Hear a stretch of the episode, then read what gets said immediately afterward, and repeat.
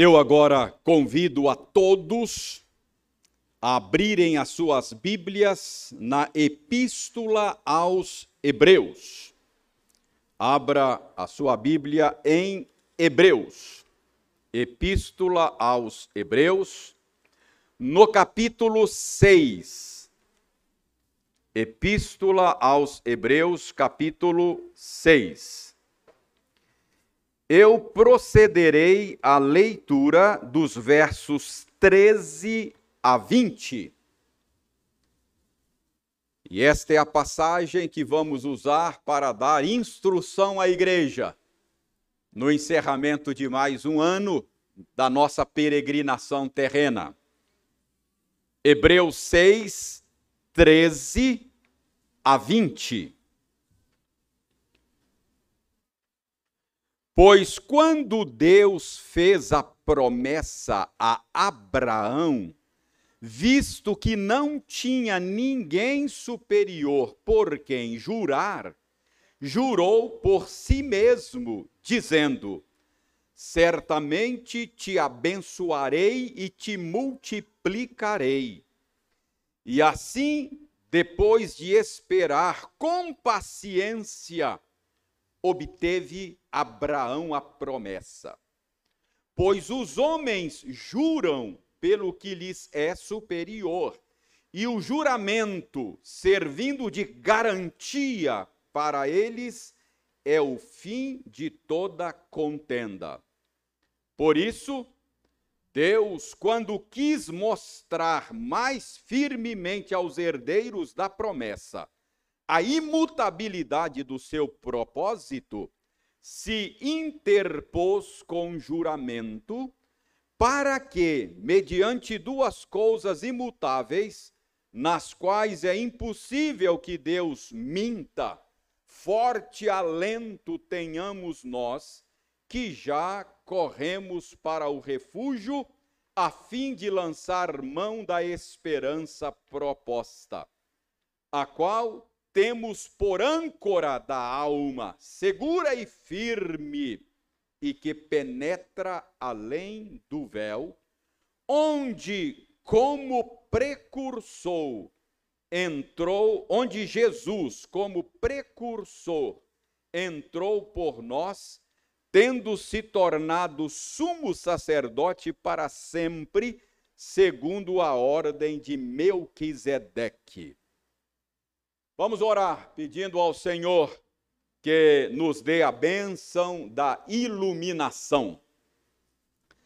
Deus bondoso, damos-te graças por nos permitires nos debruçar mais uma vez sobre a tua palavra.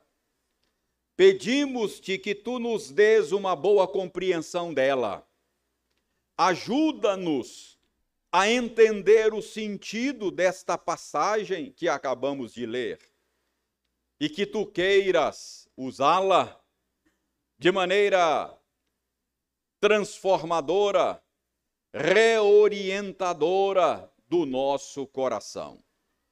Que a tua palavra caia no nosso coração agora, como semente em boa terra, e que ela produza em nossas vidas aquelas transformações, aquelas mudanças que o Senhor deseja. Nós oramos agradecidos em nome de Jesus, que é a palavra que se fez carne e habitou entre nós. Em nome dele, nós oramos. Amém. Os cristãos esperam a criação de novos céus e de nova terra, onde habita justiça. Esta é a esperança dos crentes. Os cristãos esperam a chegada daquele dia em que o mal, em todas as suas formas, em todas as suas manifestações, será plenamente banido. Os cristãos esperam ver a Cristo face a face. Os cristãos esperam habitar com o Senhor eternamente, num universo restaurado, do qual a morte estará ausente. Mas a respeito desta esperança dos crentes, o apóstolo Pedro previu que isto poderia parecer demorado. E ele, e ele previu também, o apóstolo Pedro, que por causa desta aparente demora, nós poderíamos ser zombados, zoados. Segundo o apóstolo Pedro, os zombadores diriam: Onde está o Cristo que não vem? Desde que o mundo é mundo, tudo continua do mesmo jeito. Nada de novos céus, nada de nova terra. Pedro explicou a aparente demora, dizendo que esta aparente demora se dá por causa da paciência do Senhor. Mas, irmãos, o fato é que com o passar dos anos, nós podemos ser tentados a duvidar da nossa esperança. O passar dos anos pode conspirar contra a esperança cristã. A aparente demora pode nos levar ao desânimo. Ano vai, ano vem e tudo permanece do mesmo jeito. Ano vai, ano vem e nada de novos céus e nada de nova terra. Irmãos, mais um ano se passou e tudo continua como está. E você pode achar que acreditou numa mentira. E você pode ser tentado a achar que este negócio de novos céus e de nova terra é conversa fiada você pode ser tentado a duvidar da esperança cristã. É por isso que, ao terminar mais um ano, eu quero chamar a sua atenção para este texto de Hebreus. A carta aos Hebreus, ela foi dirigida a judeus que haviam se tornado cristãos e que estavam passando uh, por uma situação difícil, eles estavam pensando seriamente em deixar tudo e voltar ao judaísmo. Por alguma razão, os primeiros leitores desta carta estavam desanimados com a carreira cristã. E nesta passagem, o escritor de Hebreus oferece a eles e a nós também razões para eles continuarem firmes, aguardando o cumprimento da esperança cristã. Nessa passagem, o escritor de Hebreus deseja garantir aos seus leitores que a esperança deles não seria frustrada. Nesta passagem, o escritor de Hebreus apresenta aos seus leitores, os primeiros leitores e a nós também, a razão pela qual podemos nos manter firmes na esperança cristã. E ele não apenas apresenta a razão, mas ele ele nos dá aqui um exemplo da história e, por fim, ele também nos oferece algumas ilustrações, algumas imagens da esperança cristã. Então é isso que nós vamos ver rapidamente agora. Vamos ver a razão pela qual você pode esperar, pode permanecer firme na esperança cristã. Vamos ver um exemplo encorajador na história e vamos ver estas imagens que o escritor de Hebreus usa para a nossa compreensão da esperança cristã. Então, vejamos em primeiro lugar a razão pela qual você pode permanecer firme na esperança cristã. A razão está aí no verso 18. Dê uma olhada no verso 18. No verso 18 é dito que é impossível que Deus minta. Então, esta é a razão pela qual você pode permanecer firme na esperança cristã. Porque é impossível que Deus minta.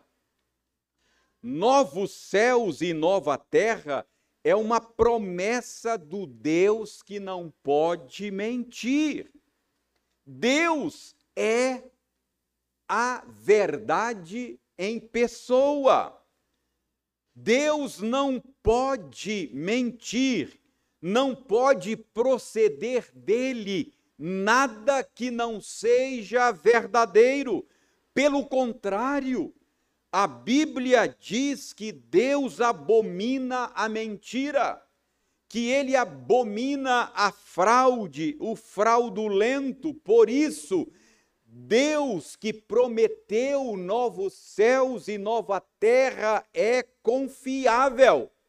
Deus não pode mentir.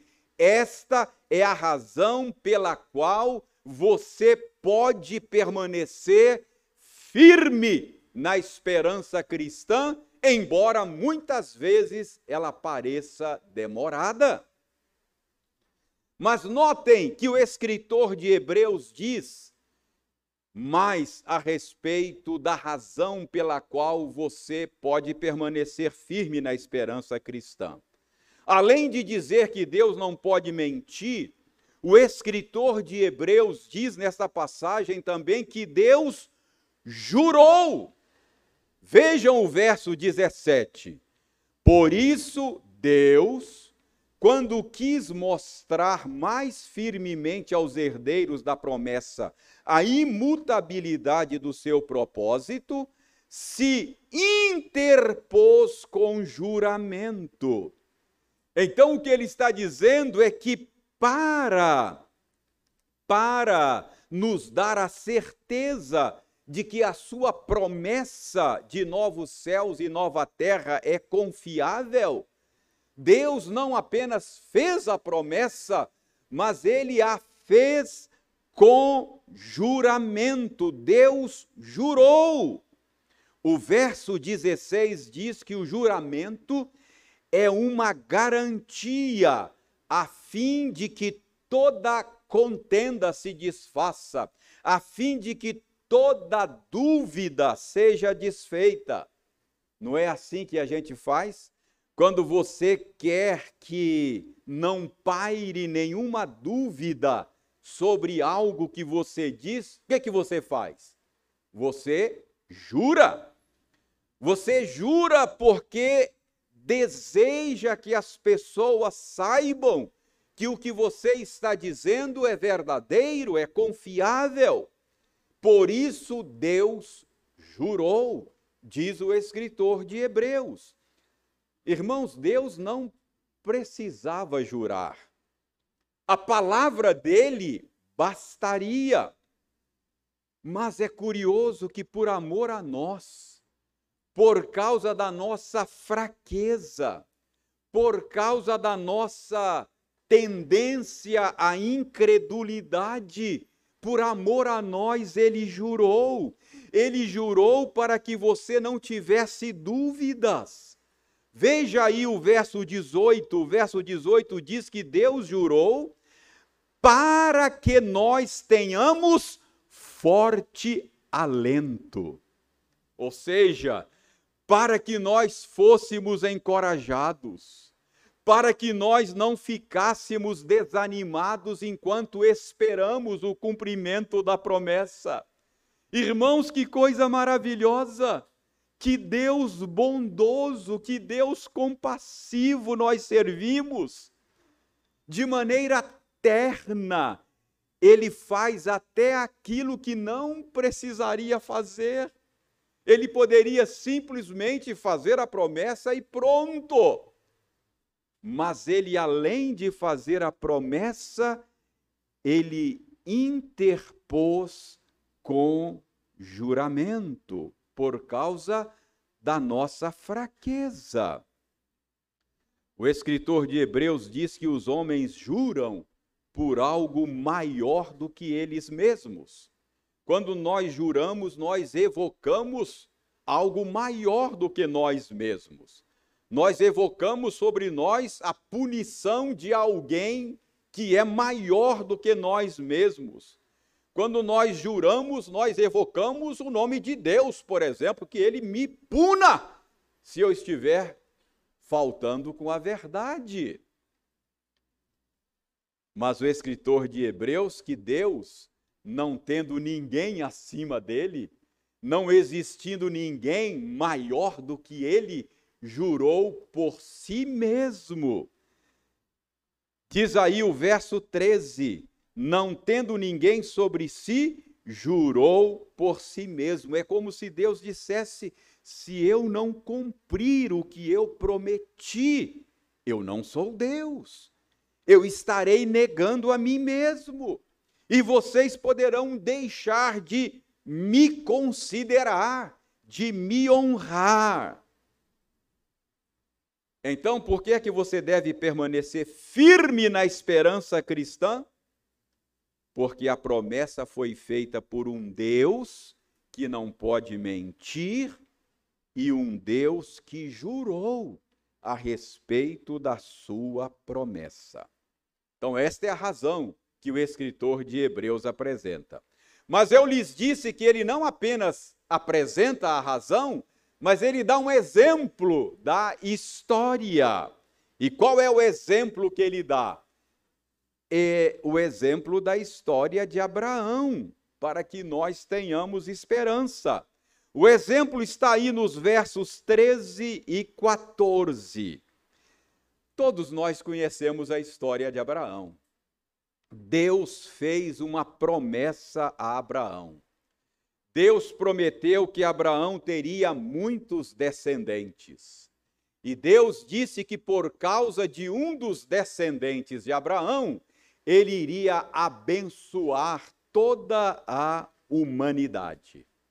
Mas esta promessa feita a Abraão era uma promessa uh, humanamente falando, impossível de ser cumprida. Porque quando Deus fez esta promessa a Abraão, Abraão tinha 75 anos e a sua esposa era estéril. Portanto, a possibilidade da promessa se cumprir, a possibilidade de Abraão ter uma descendência numerosa, conforme prometido por Deus, era nula. E o tempo foi passando, a promessa não se cumpria, Abraão foi ficando desanimado, desencorajado com o cumprimento da promessa, e quando ele tinha 86 anos, Abraão, achando que a promessa estava demorando muito para se cumprir, ele então, por sugestão de Sara, seguindo o costume da época, da sua cultura, ele gerou um filho com a empregada, com uma das escravas, porque ele seria considerado filho de Sara e eles então entenderam que assim estariam dando uma mãozinha para que a promessa de Deus se cumprisse. Mas Deus rejeitou aquele filho que era Ismael.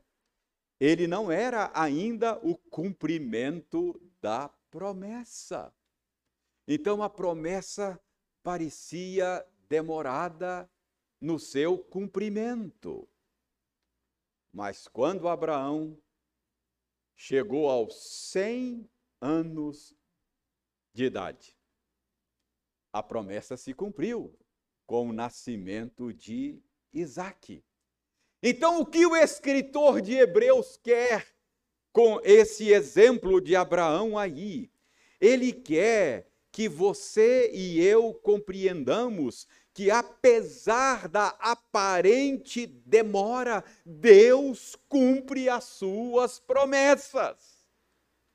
Apesar da demora, Deus cumpriu a promessa na vida de Abraão.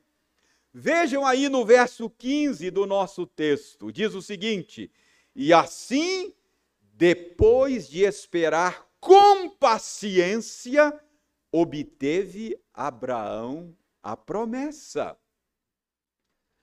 Então, irmãos, assim como Abraão, você e eu também devemos esperar com paciência a promessa de novos céus e nova terra, embora possa muitas vezes parecer que está demorando. Deus cumprirá a sua promessa. Finalmente, depois de dar a razão, depois de apresentar um exemplo da história, o exemplo de Abraão, o escritor de Hebreus lança a mão de algumas imagens para ilustrar a esperança cristã. Veja aí o verso 19. No verso 19, ele compara a esperança cristã a uma âncora. Ele lança a mão aqui de uma imagem da navegação, não é? Ele diz que a esperança cristã é a âncora da alma. Certamente você sabe qual é o papel de uma âncora, né? Papel de uma âncora é dar estabilidade à embarcação. Um barco pode ser sacudido pelas ondas, mas ele, se estiver ancorado, ele estará seguro por uma âncora que penetra a escuridão da profundeza do mar e lá no fundo encontra solo firme e dá estabilidade à embarcação. Então, o escritor de Hebreus, ao dizer que a esperança cristã é a âncora da alma, ele está dizendo é que é exatamente esta esperança que dá estabilidade ao barco da nossa vida enquanto nós navegamos pelo, pelo mar da vida. A alma crente pode ser sacudida muitas vezes pelas ondas do mar da vida, mas ela encontra estabilidade exatamente na esperança cristã, que é a âncora da alma. Em outras palavras, se você abrir mão da esperança cristã, você se tornará um barco à deriva. Então você deve permanecer firme na esperança cristã, porque senão você perde a sua estabilidade. Você se torna um barco à deriva. No verso 20, o escritor de Hebreus diz que Jesus, como um sumo sacerdote, penetrou a eternidade como nosso precursor. Então preste atenção, aí temos uma outra imagem. Aliás, temos duas imagens aí no verso 20, duas imagens combinadas. A primeira imagem aí o escritor tirou do culto do Antigo Testamento. Ele diz que Jesus, ao ser assunto aos céus, ele penetrou a eternidade como um sumo sacerdote.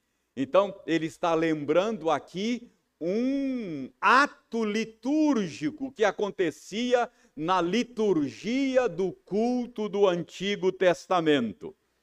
Os irmãos, os irmãos sabem que uma vez por ano o sumo sacerdote entrava além do véu, no Santo dos Santos, era uma sala onde, onde ficava a arca da aliança, simbolizando a presença de Deus. Então, aquele lugar era o Santo dos Santos, ali não entrava pecado. Uma vez por ano, o, o sumo sacerdote entrava lá como representante do povo, não sem sangue. Ele levava o sangue do sacrifício, depois de purificado, ele entrava na presença de Deus como representante do povo de Israel. Esta parte da liturgia do culto do Antigo Testamento era uma ilustração antecipada, era uma prefiguração daquilo que Jesus haveria de fazer e fez. Ao ressuscitar e ser assunto aos céus, Jesus entrou naquela dimensão invisível da realidade. Ele entrou naquela dimensão onde pecado não entrou na presença de Deus, e ele fez isso como nosso representante. Ele levou consigo a nossa humanidade. Então, você pode permanecer firme na esperança cristã, porque de maneira representativa a nossa esperança já foi consumada. Nós já estamos na eternidade de maneira representativa, porque Jesus já está lá e ele está lá como nosso representante. E aí, além dessa figura litúrgica, o escritor de Hebreus usa aqui uma outra imagem da navegação da época. Ele diz que quando Jesus fez isso, ele fez isso como nosso precursor. Está aí no verso 20. Mais uma vez, o escritor de Hebreus está pensando aqui numa imagem da navegação. A ciência da navegação naqueles dias não era tão avançada quanto hoje. A, a atracação de uma embarcação, às vezes, eh, requeria uma manobra muito difícil. E eram embarcações à vela, e dependendo do movimento do vento, é, se o vento fosse contrário, ah, não se conseguia levar a embarcação ao porto para atracá-la. Então, quando isso acontecia, essa dificuldade de levar a embarcação, então havia um barco menor, movido a remos, que a, a, rebocava a embarcação, vento, o vento não favorecia, então havia alguém que ia rebocando com um barco menor a remo, rebocando esta embarcação a fim de atracá-la no cais. Sabe qual era o nome que se dava a essa pessoa que fazia esse serviço? Era de precursor. Então, muito provavelmente, esta é a imagem que o escritor de Hebreus é, tem em mente. Aliás, esta, esta imagem, esse papel do precursor, é, acontece hoje, é muito parecido hoje com o, o papel de um rebocador portuário. Isso acontece. não por causa do vento desfavorável, porque hoje não é mais embarcação à vela, mas para atracar um navio lá no porto, uh, exige-se manobras muito difíceis. Então, há um barco menor, que é um rebocador portuário, que vai à frente ajudando e facilitando as manobras para que o navio possa atracar em segurança. Então, esta é a imagem que o escritor tem quando ele diz que Jesus penetrou a eternidade como nosso precursor. Ou seja, o barco da nossa vida ainda está no mar. Mas eu posso ter certeza de que eu vou chegar e vou atracar no meu destino. Por quê? Porque o meu precursor já foi na frente. Ele já chegou lá. Ele já está no cais. Ele já está com a corda agora puxando o meu barco e o meu barco será atracado. Jesus é o meu precursor. Ele já foi à frente. Ele já penetrou a eternidade.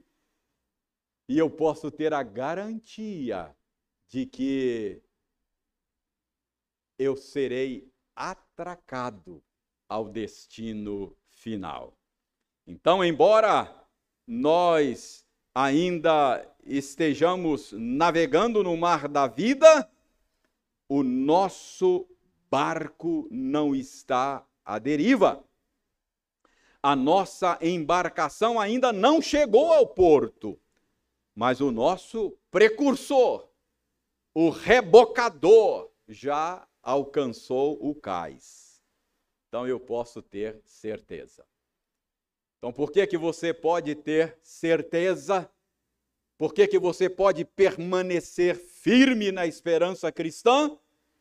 Primeiro, porque quem fez a promessa não pode mentir.